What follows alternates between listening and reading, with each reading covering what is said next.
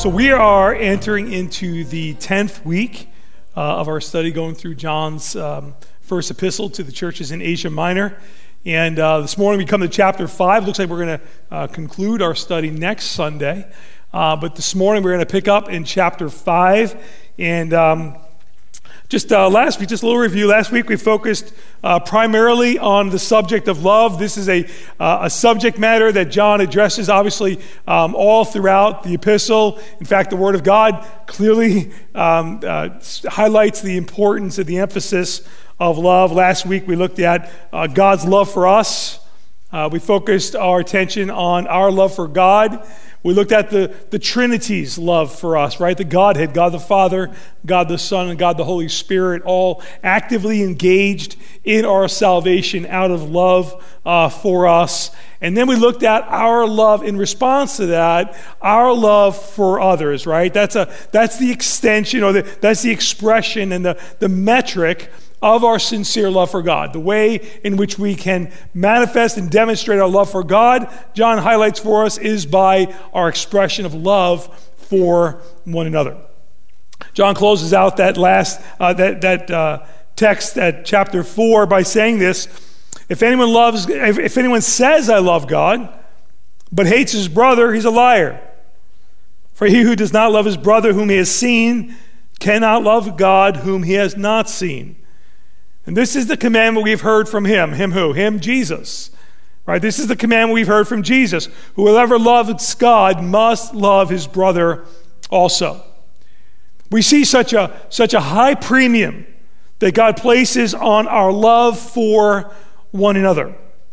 So much so that it becomes a measurable way of validating the authenticity of our faith right? The way in which we can know that we are that we are in the faith that we are in christ will be seen in our love for one another. Our love for one another is not what secures our salvation. Our love for one another is what communicates that we have been saved right? That we are in love with christ and we have accepted god's free love uh, free gift of, of eternal life in jesus christ today's text will present another metric. We looked at love, but there's another metric that will help to answer the question that John raises in this epistle. What question is that? Namely, how do we know that we have eternal life? That's ultimately what John is doing in this text, in this epistle. He's raising the awareness of, of knowing um, how we are in the faith, right? There's, there's, uh,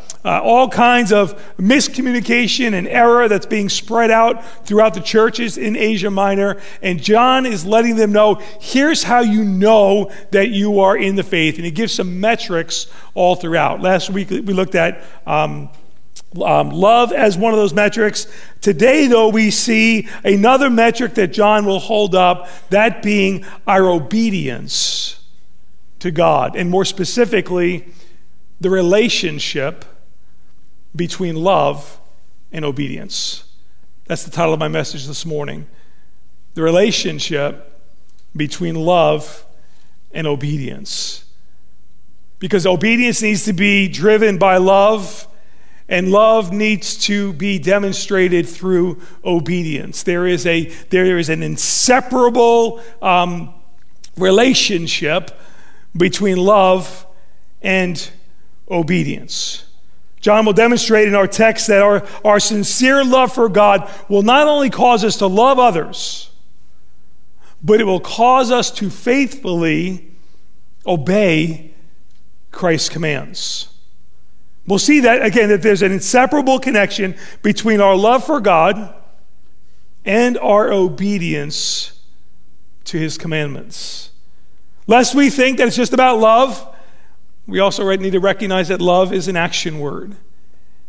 And the link between love and obedience, the, set, the connection, is inseparable. Let's take a look at our text together. 1 John chapter 5, beginning at verse 1. John writes If everyone who believes that Jesus is the Christ has been born of God, and everyone who loves the Father loves whoever has been born of him. By this we know that the, we, by this we know that we love the children of God when we love God and obey his commandments. For this is the love of God, that we keep his commandments, and his commandments are not burdensome. His commandments are not burdensome. Again, we see the, the connection between our love for God and those who are born of God, right? He says that in verse 2. We know we love the children of God when we love God and obey his commandments. Those things cannot be separated one from another. And so, John, again, in this chapter, re- revisits the theme of love. And, and so, I want to point out the, the first point I want to bring out to you is this that love is the foundation. Love is the foundation. A couple things we see here, and I don't want to, I'm not going to spend too much time on, on love this morning because we, we've really spent a lot of time on it in, in, in the last number of weeks. But our love for God is inseparable from our love for one another. Now, that sounds real good, but the reality of it is we need to live like we believe that. Our lives need to reflect that truth, not because I said it, but because that's what the scripture teaches. Our love for God is inseparable from our love for his children. Hey, are we any different than that? Imagine I said to you, hey, I really love you, I just I hate your kids.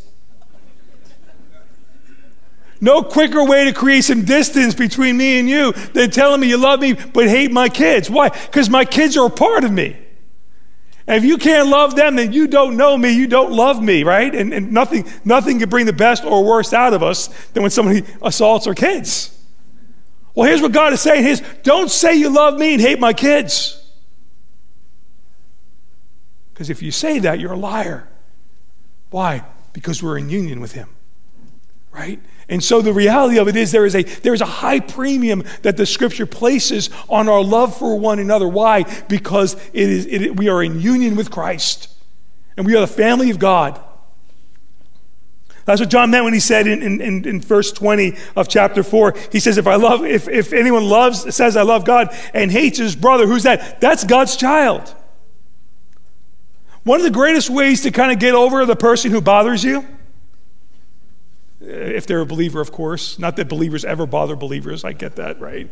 Hypothetically speaking, of course, one of the greatest ways to kind of get over that hurdle is remember that you're speaking to God's daughter. You're speaking to God's son, whom God loves and cherishes as much as he loves and cherishes you. And when we start seeing each other through the eyes of God, through the lens of, of, of, of, of that relationship that they have with God, you know what? We find that we'll have a little bit more tolerance for one another. So we see that love is the foundation.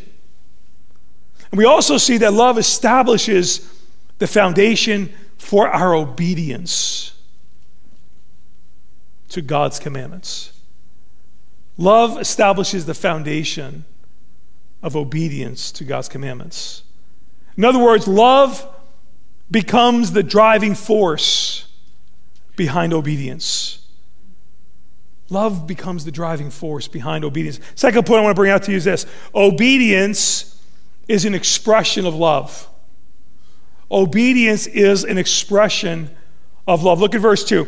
When we love God and obey his commandments, for this is the love of God, that we keep his commandments and his commandments are not burdensome.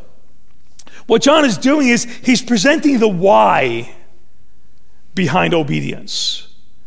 Obedience is not something we do out of compulsion or guilt or shame or religiosity, but rather we obey out of a sincere love for God. In fact, this is the way in which we express our love for God. As I mentioned before, we certainly express our love for God in loving the brethren, and the reality is, even that is an act of obedience, right? That's what we're called to do. But look what John says here. He says, obedience that is done from an expression of love is not burdensome. Listen, oftentimes those two words go together burdensome and obedience. Why? Because we don't want to obey sometimes. Come on, right? Because oftentimes we want to do what we want to do, don't get in our way, and then somebody brings a scripture to us, or we come across something that says that's not the right way. Don't do it. And that becomes burdensome. Unless, of course, we view that obedience as a response to our love for God. And John says when you do that, love is not, obedience is not burdensome. How many times have you done things for people out of guilt or shame or, or obligation? You don't need to raise your hand, right? But your heart just wasn't in it. You're like, I don't like this person. I can't believe I gotta, I gotta. It's kind of like, you know, it goes down like a spoonful of bad medicine. It's just like, oh, do I really need to do that, right? But when it's somebody you love, when it's somebody you care for, right? It's someone who you're you're connected with, and they can ask you the most annoying thing, right? Like like, hey, can you pick up my couch in the middle of the night and, and drive it over? You know, heard you got a truck, right? no, kidding. I love that. Just cess joke. Um, but when see, here's the deal: when when when you love that person, it truly is a privilege. It truly is an honor. It's truly, it truly is a, a, a joy to serve and, and to obey in that sense. And what, what, what we're looking at in the scripture this morning is the importance and the priority of obedience put in motion and driven by, by love and not compulsion. That's not how God wants us to obey Him out of love and compulsion. In fact, just the opposite. When we, when we obey out of love for God, it's not burdensome, it's not, it's not done with clenched fists, but instead out of, out of open hands. Yesterday was November 11th, my day, my special day. November 11th, 1989, God got a hold of my heart. I was far from God, drinking and partying, and so far from what I knew to be true. And on November 11th, 1989, I went to a service one night and God got a hold of my heart and turned me upside down and, and my life was forever changed. I, I had not, by the grace of God, I had not looked back one time in those 34 years. I told all my friends, guys, I'm not going, I, I, you're not going to see me anymore. The partying's over, the drinking's over, the crowds, it's all over. I've, I've, I've, I told I'm dead. It wasn't the most wise thing. I didn't say I was wise at, at, at 19 years old, um, uh, but I was zealous. I was very zealous, and, and but, but, I, but my heart was in, in the right place, and, and I knew I had to follow hard after God. And I remember one of the things I did. I remember maybe a couple days afterwards, I became very aware of what needed to change in my life. Some things were really obvious, some things not so obvious. And I remember laying down on the floor of my room with a pen in my hand because nobody had those iPads back then. And I actually wrote, right? And I started to make a list of all the things I needed to change. Some of the things became very quick. It's like, all right, no more, no more drinking, no more partying, no more, you know, messing around. No more, just, just, you know, all the whole list of all the things, and then the attitudes that needed to change. And I started creating this long list, and then I looked at it, and I thought, there's no stinking way I can do this. And you know what? It was like at the moment that I looked at that list, I, I, I, just have this picture in my mind. I remember being there and seeing this long laundry list of things that needed to change. Just as it gripped my heart with fear, it was like the Spirit of God said, Why don't you just throw that away? And just love me. And as you love me, I will change you in the process. And we will check off that, that list and so many others, right? As a result of what? My laundry list? Nope. As a result of me loving God. And you see, sometimes we get so caught up in all the things that we have to do that it gets in the way of what God is ultimately calling us to do. And what is that? Love God with all of our heart, all of our soul, and all of our mind. And you know what? By the grace of God, I look back, I never gone back. I never gone back. Why? Because I've got good willpower? I mean, my friends are like, listen, man, you'll be back, bro. You will be back. And you know what? It's been 34 years. And I've, where am I going to go? Right? I look back and see the goodness and the faithfulness of God. And it wasn't my willpower, was nothing more profound than my simple love for Jesus. My simple love for Jesus. And I want to encourage you this morning before you look and get discouraged over the long laundry list of things that you need to change, just fall in love with Jesus because there's a relationship between obedience and love. Love is what fuels our ability to obey. And that is what John is saying. Anything apart from that is sheer religiosity. When our obedience is not a burden, but, but a joy that is expressed out of love for Him, it is, as John says, it's just, it's just not burdensome. It's not burdensome. And so, as you look, anybody have to change anything in their life?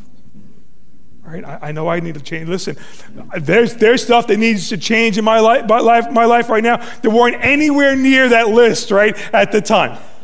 Right? But you know what?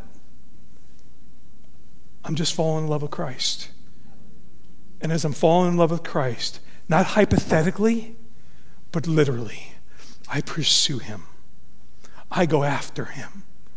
I read and apply his words to my life and try to live them out to the best of my ability and by the grace of God. And as that happens, I'm falling more and more in love with the lover of my soul. And what does he do? He transforms me. Listen, I'm, I'm not holding myself up as an example. That's just been my experience. But I want to I want to free us from this burden of guilt that, that, that wants to tackle the long laundry list. And I'm not giving you permission to sin. But I'm saying before you go after changing yourself, just go after the heart of God and allow God the Holy Spirit to change you. I don't know where I am in my notes this morning. Deborah, I'm sorry. I know Deborah's interpreting our Spanish service right now and looking at my notes that I'm nowhere near at the moment. So bless their hearts. Um, let's pick up in verse 4 of chapter 5. I'll get the email later. For, for everyone who has been born of God, although she loves it, I just I don't want to. Yeah, I don't want to pay. It's certainly not a picture. Mauricio gave me a hard time. for everyone who's been born of God overcomes the world, and this is the victory that has overcome the world. Here it is. It's our faith.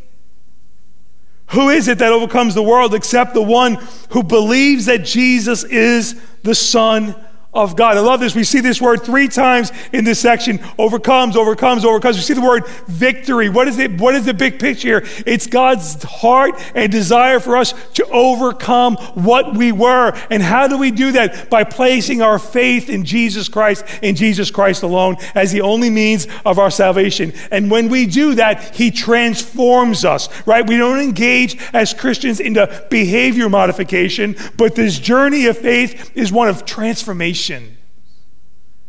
empowered by the Holy Spirit, our work in our lives. When we understand the relationship between love and obedience, then obedience becomes certainly more attainable and a whole lot more desirable. Why? Because it's driven out of a heart and a desire to please God. Our humanity doesn't want to obey, does it?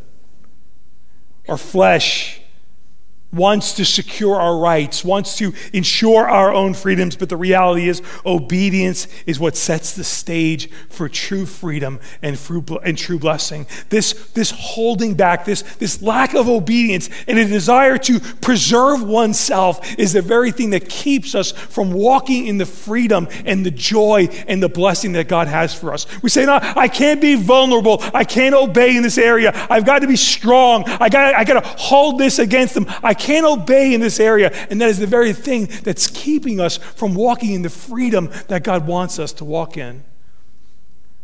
There is the ability to overcome as we place our faith in Him. God takes obedience very serious because it's an outward expression of our hearts. Obedience is an outward expression of our hearts. We learn this, the seriousness of, of obedience in the, in the story of King Saul. Uh, we're going to take a look at that this morning and just take a look at um, Saul's. Uh, um, Saul was the, the king of Israel. And if you, if you want to turn your Bibles, that's 1 Samuel chapter 15. I believe it'll be up on the screen ahead, uh, behind me. But um, we see here the, the high priority, the premium that God places on obedience. And in this particular case, we see that Saul is rejected as being a king because of his disobedience to God. First Samuel chapter 15 opens up by um, uh, Samuel coming. Samuel is the prophet uh, of Israel. He comes to Saul, who is the king of Israel, and reminds him that the Lord had sent, hey, listen, the Lord sent me to anoint you as king over his people. You remember that? Yeah, we do remember that. And then he proceeds to instruct him on striking the hand of the Amalekites, the people of Amalek, those who were in, in, in, in rebellion and, and, and uh, sinful, in, in, in sinful ways. And God is very specific with King Saul. He is to totally wipe out the land. Every person, every ox, every sheep, every camel, every donkey. They are to take nothing from the, the land of Amalek. You are to destroy it all. Leave it there. It's all tainted with sin. Stay away from it. Do you understand, Saul? Yes, I understand. We pick up in verse 7, it says here that, and Saul defeated the Amalekites. Then he took, verse 8, he took Agag, the king, of the Amalekites. He brought him, instead of killing him like he was supposed to, he brought him alive.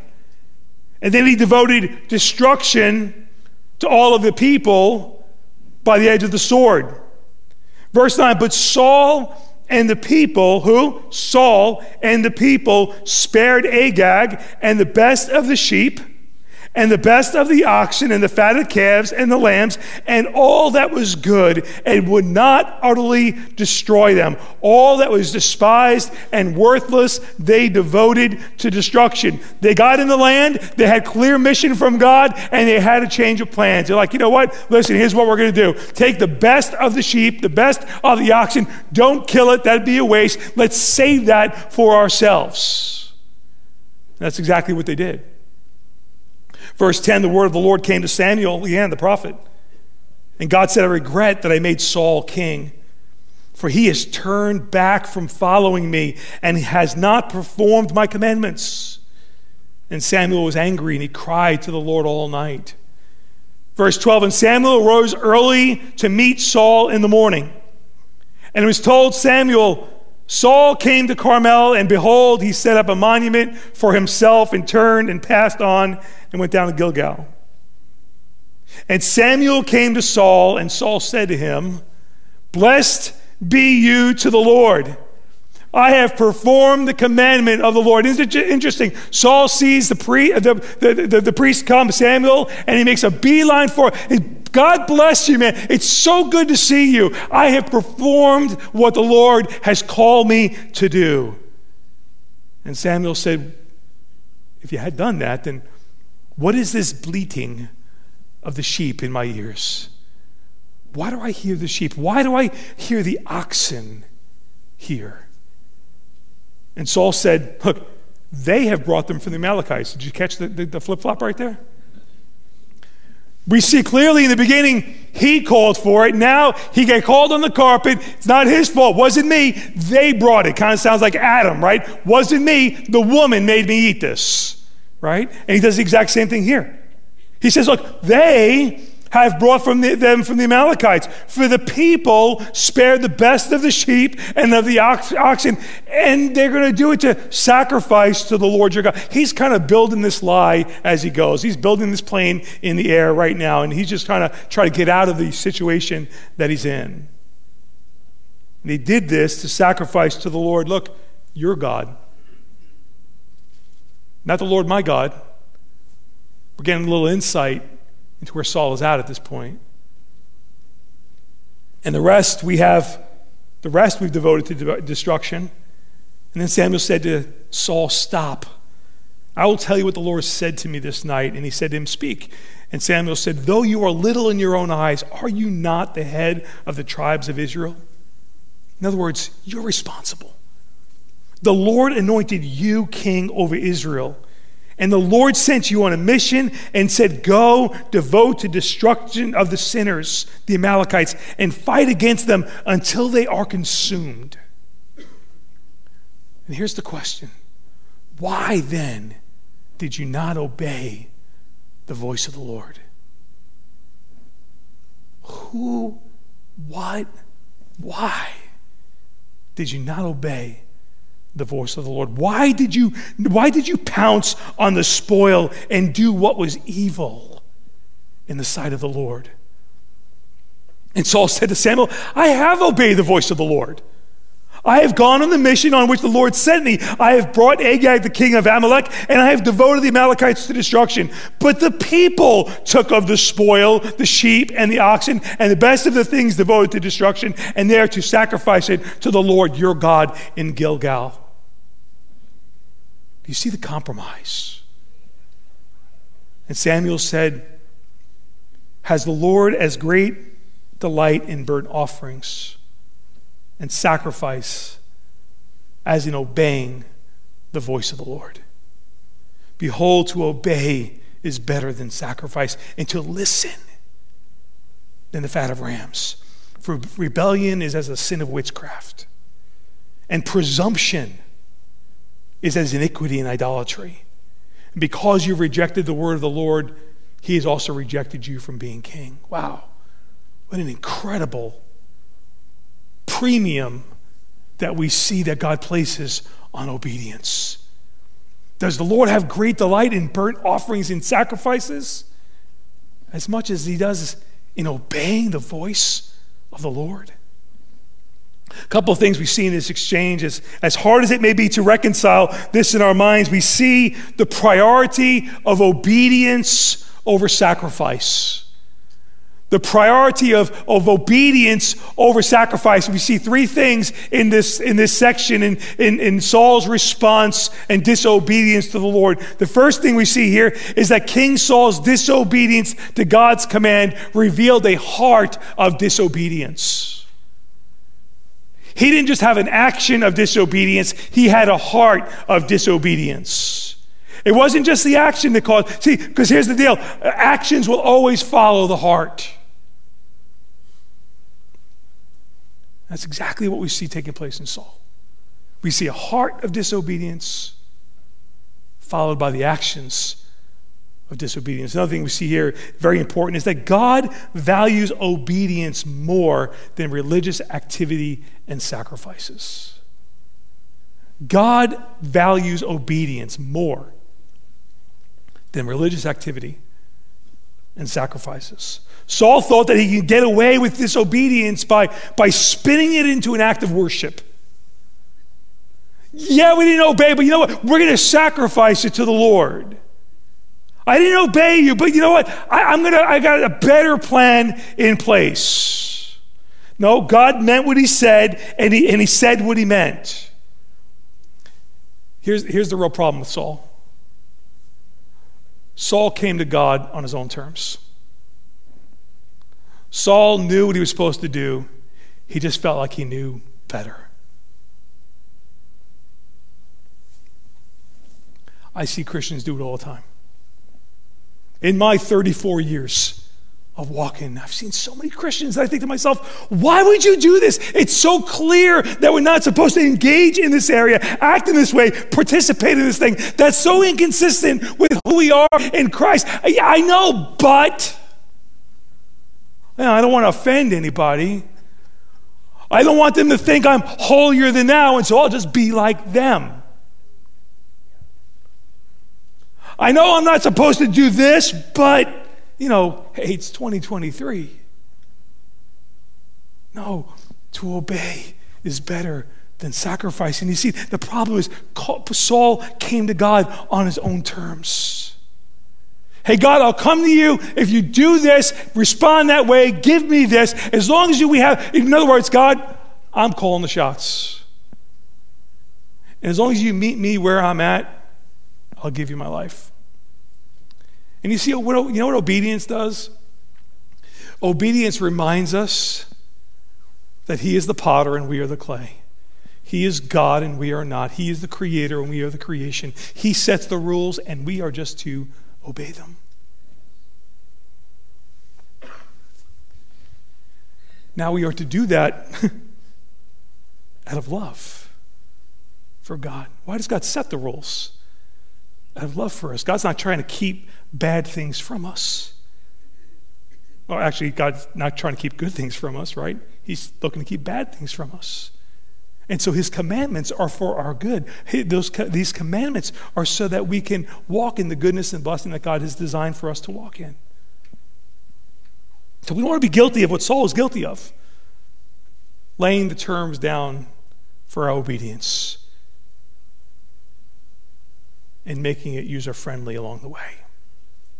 The third thing we see here is our love for God should manifest in heartfelt obedience not mere external actions, right? Our love for God should manifest itself in, in heartfelt obedience, not just in external actions. It is the heart that God looks upon, not our activity, as we saw in Saul. Jesus said it this way Jesus said, If you love me, you'll keep my commandments. If you love me, you'll keep my commandments. It's not like Jesus is twisting anybody's arms.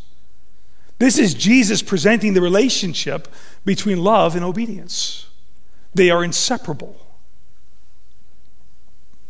As we look at in Revelation chapter 2, when Jesus is addressing the churches, he addresses the church at Ephesus, right? And, and what was the problem in the church at Ephesus? Well, they had all the right doctrine, they had all the right works, they were doing all the right stuff. Jesus just said, Here's the one thing I have against you you left me your first love. I'm less concerned with what you do and I'm more concerned with your love for me. And Jesus puts on clear um, um, notice the relationship between love and obedience. The fourth point I want to bring to you this morning is this that Jesus is our example. Jesus, Jesus never calls us to do something he hasn't done himself.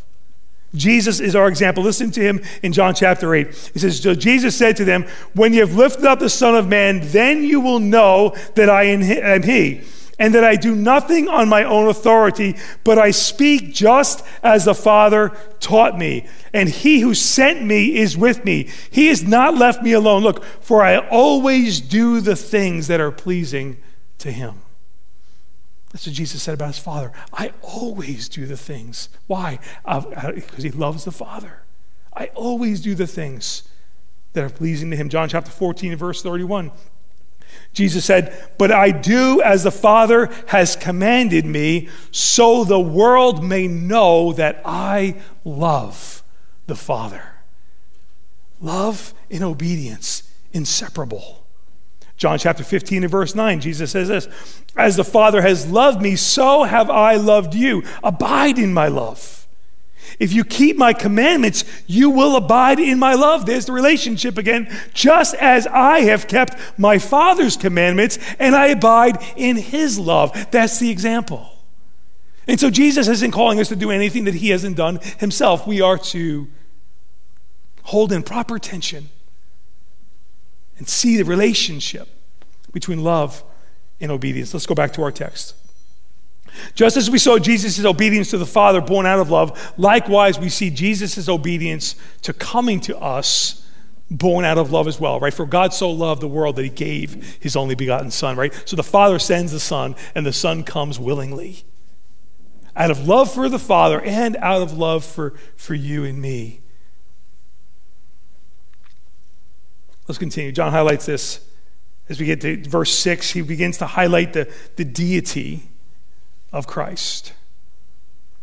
This is he who came by water and blood, Jesus Christ. Not by the water only, but by water and the blood. And the Spirit is the one who testifies because the Spirit is the truth. For there are three that testify the Spirit and the water and the blood, and these three agree. Doesn't that, that just sums it all up for us, doesn't it? Doesn't it seem like you just like made a left turn somewhere and like where'd that come from? Right? What, what, is, what is John saying here? There's been a lot of speculation about what is meant here by the, the water and the blood. And, and a lot of people assume that what this is referring to was that moment where the centurion cast his spear into the side of Jesus and, and blood and water flowed when Christ was on the cross. It's important for us to remember that the purpose of the writing of this book was to highlight the deity of Christ, to demonstrate to his readers that Christ is very God of very God. And the spear being lunged into the side of Jesus just doesn't do that. So, why? Well, what is he referring to? He's referring to baptism, and he's referring to his death. Jesus' baptism and Jesus' death. The water refers to, to baptism. And it's at that moment where, again, as, as, Jesus came up out of the waters of baptism, right, we see the Spirit of God descending in the, in the form of a dove, and we hear the Father saying, This is my beloved Son, in whom I am well pleased. John is showing that at, uh, through, through baptism that the deity of Christ is substantiated. And then the blood refers to his death. At the moment of Christ's death, it says that the earth went dark. Mark records that the graves began to open up and dead people started walking around. Could you imagine what that must have been like, right?